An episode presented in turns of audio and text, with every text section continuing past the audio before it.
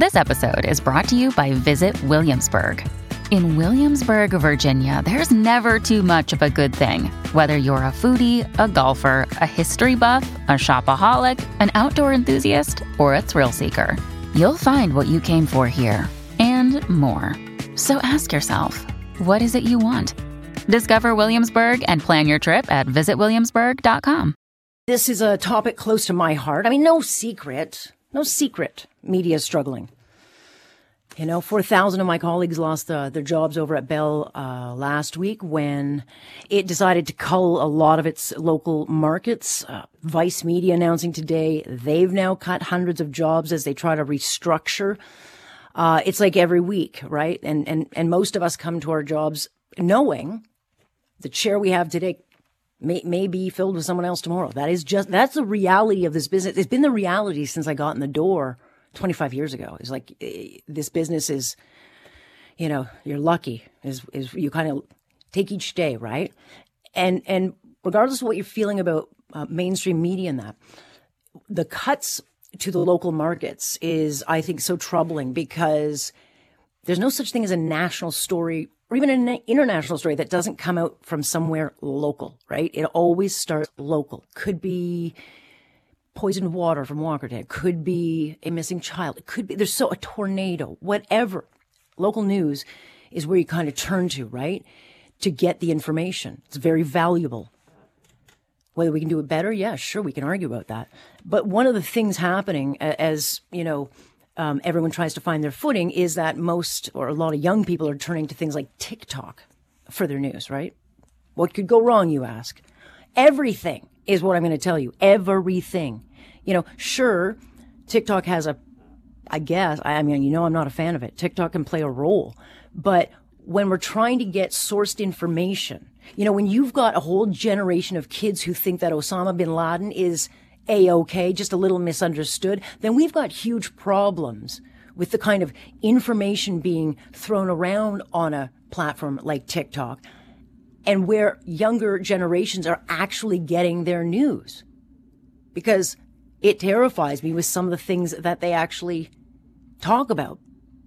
And when we talk about the culture of disinformation, misinformation, you know, what are we going to do with this TikTok, you know, technology that isn't actually a newsroom, but very much is perceived like that by younger generations? I want to bring in someone who I haven't seen in a whole long time, Dr. Nicole Blanchett associate uh, professor over at Toronto Metropolitan University School of Journalism and a former producer with City TV News, and um, where I would come across your path many times as a young, young reporter in what was at the time, and I think we can agree, Nicole, a pretty exciting place to work.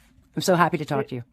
It's so nice to talk with you as well, Alex. And yes, it was a very exciting place to work. A lot of fun. Oh boy, when your news director said, and I'd say his name's Steve Hurlbut, you tell me the story, just go find it, and you'd be like, uh, okay, that's that that's really how it should be done is go out, find the story, fact check it, source it. Don't let the story tell you the facts. But what's your feeling on this? Because we have lost so much in the local markets and we have to fill those, but it's what we fill them with that matters. I agree. I think that um, you know it's it's awful what we're seeing happening in terms of loss of uh, local newsrooms, loss of, loss of ability to uh, cover important local stories that, as you mentioned, you know, in your introduction can have a much larger impact than on a specific community. So, mm-hmm. and it's it's a combination of um, again what you were addressing in terms of where people are going to access news. So we do know from a younger demographic that you know more of them are using social media than anything else in terms of accessing information. And I would say, you know, there are um, some good sources of information even on a place like TikTok that also might have a lot of misinformation. But part of the problem is that how that information surfaces, it can be very difficult to tell what's the good information and what's the bad information.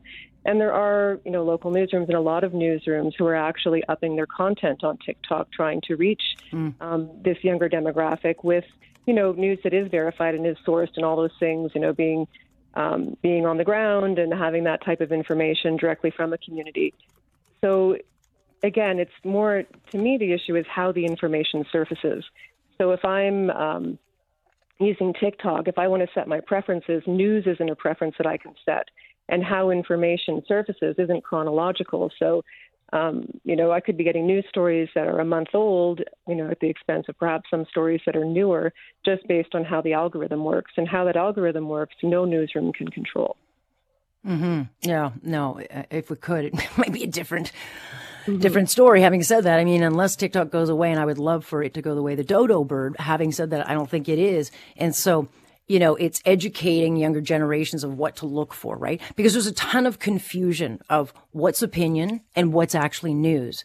And I have a news background, as you know. I did news, the who, what, when, where, how, and that's that's what I did. And then I went into talk radio, which is completely different because it's opinion, right? So I'll, I'll get a lot of people saying, yeah. you just stick to the news. And I'm like, well, that's not what I'm paid to do now. It's just I happen to have the news experience. But if we can educate younger generations or just people in general of what's opinion, what is straight up news, I don't know how you do it, but it, are these the things that you're addressing? Well, it's something I do address in my journalism classes because one of the challenges we definitely have, even for students who are interested in studying journalism, is this kind of separating, um, you know, what is news, what is opinion, how do you tell the difference, how do you weigh the evidence of the information that you're viewing. And I think part of the um, issue that I've had, I've had some really in- interesting discussions with young people about the value of information and the kind of information they're getting um, through TikTok and how, for example, it exposes them to so many different types of opinions that they wouldn't see because they're being, mm. you know, flooded with all these different types of videos from all t- types of different people from, you know, all around the world. So there can be a benefit to this idea, really expanding the voices of who gets heard and you know hearing different types of opinions. But again, how many of them actually take the step to verify the information being yeah. shared? So, and I think that is um, where it's difficult. So when you have something, and we saw this, you know, throughout the pandemic in terms of people looking for information. Um, you know, an uptick, for example, on the use of news in general, just because people are like, you know, this is big crisis situation. Where am I going to go to get information? Um, so those kind of, you know, this is my go-to source for news, and I'm sure you still have some, even though you know you're working in opinion versus news at the moment. Generally speaking, um, news consumers have a certain spot they might go to. In my case, I've got many that I go to because I want to try mm-hmm. to get as much of a diversity of coverage as possible. So sure.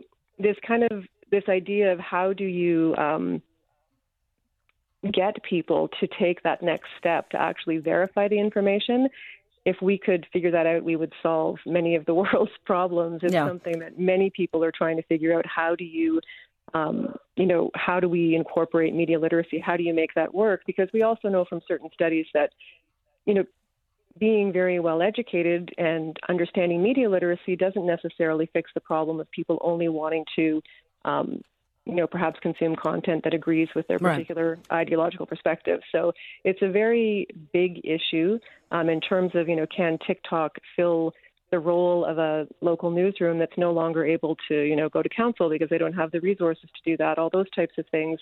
Um, that's sort of a connected but separate issue just in terms of who is going to fill the spaces right. of these reporters that newsrooms no longer have or for newsrooms that I'll tell you I'll, let me let me jump in. I mean, here's why it wouldn't work. And and and you come from my kind of school of, of journalism where you know you had your managing editor, you got your news director, you come back with your story, you've got to have your sources. Like you have to be able to back up what you say. And if you're wrong, you know, you pay a price. Like it's so there were a lot of checks and balances of, as reporters that we had to go through in order for that story to go on air. Whereas TikTok, you can put anything up, right? It's not source checked. It's not, um, legal, uh, you know, put through lawyers, etc. So there's, there's missing those major components of, you know, eyeballs on it, checks and balances, I's dotted, T's crossed. And so that, that's one uh, thing I would take into watching, you know, you just don't know what you're going to get unless it's got those check systems through it. But the other issue is the activism that kind of, well, it's creeping its way into, I think, uh, journalism where, you know, the story becomes about reporter instead of the issue, right? And so people don't know what to trust and what to take away from it. Yeah, and yeah, there's definitely, um, and again, I think demographically too, that um, you know, Reuters digital news report comes out every year, and they've actually shown with the data that they collect that um, you know younger audiences as well are more comfortable sort of with that interpretive uh, role of a journalist or with more you know journalists, activists, so to speak, than older audiences might be as well.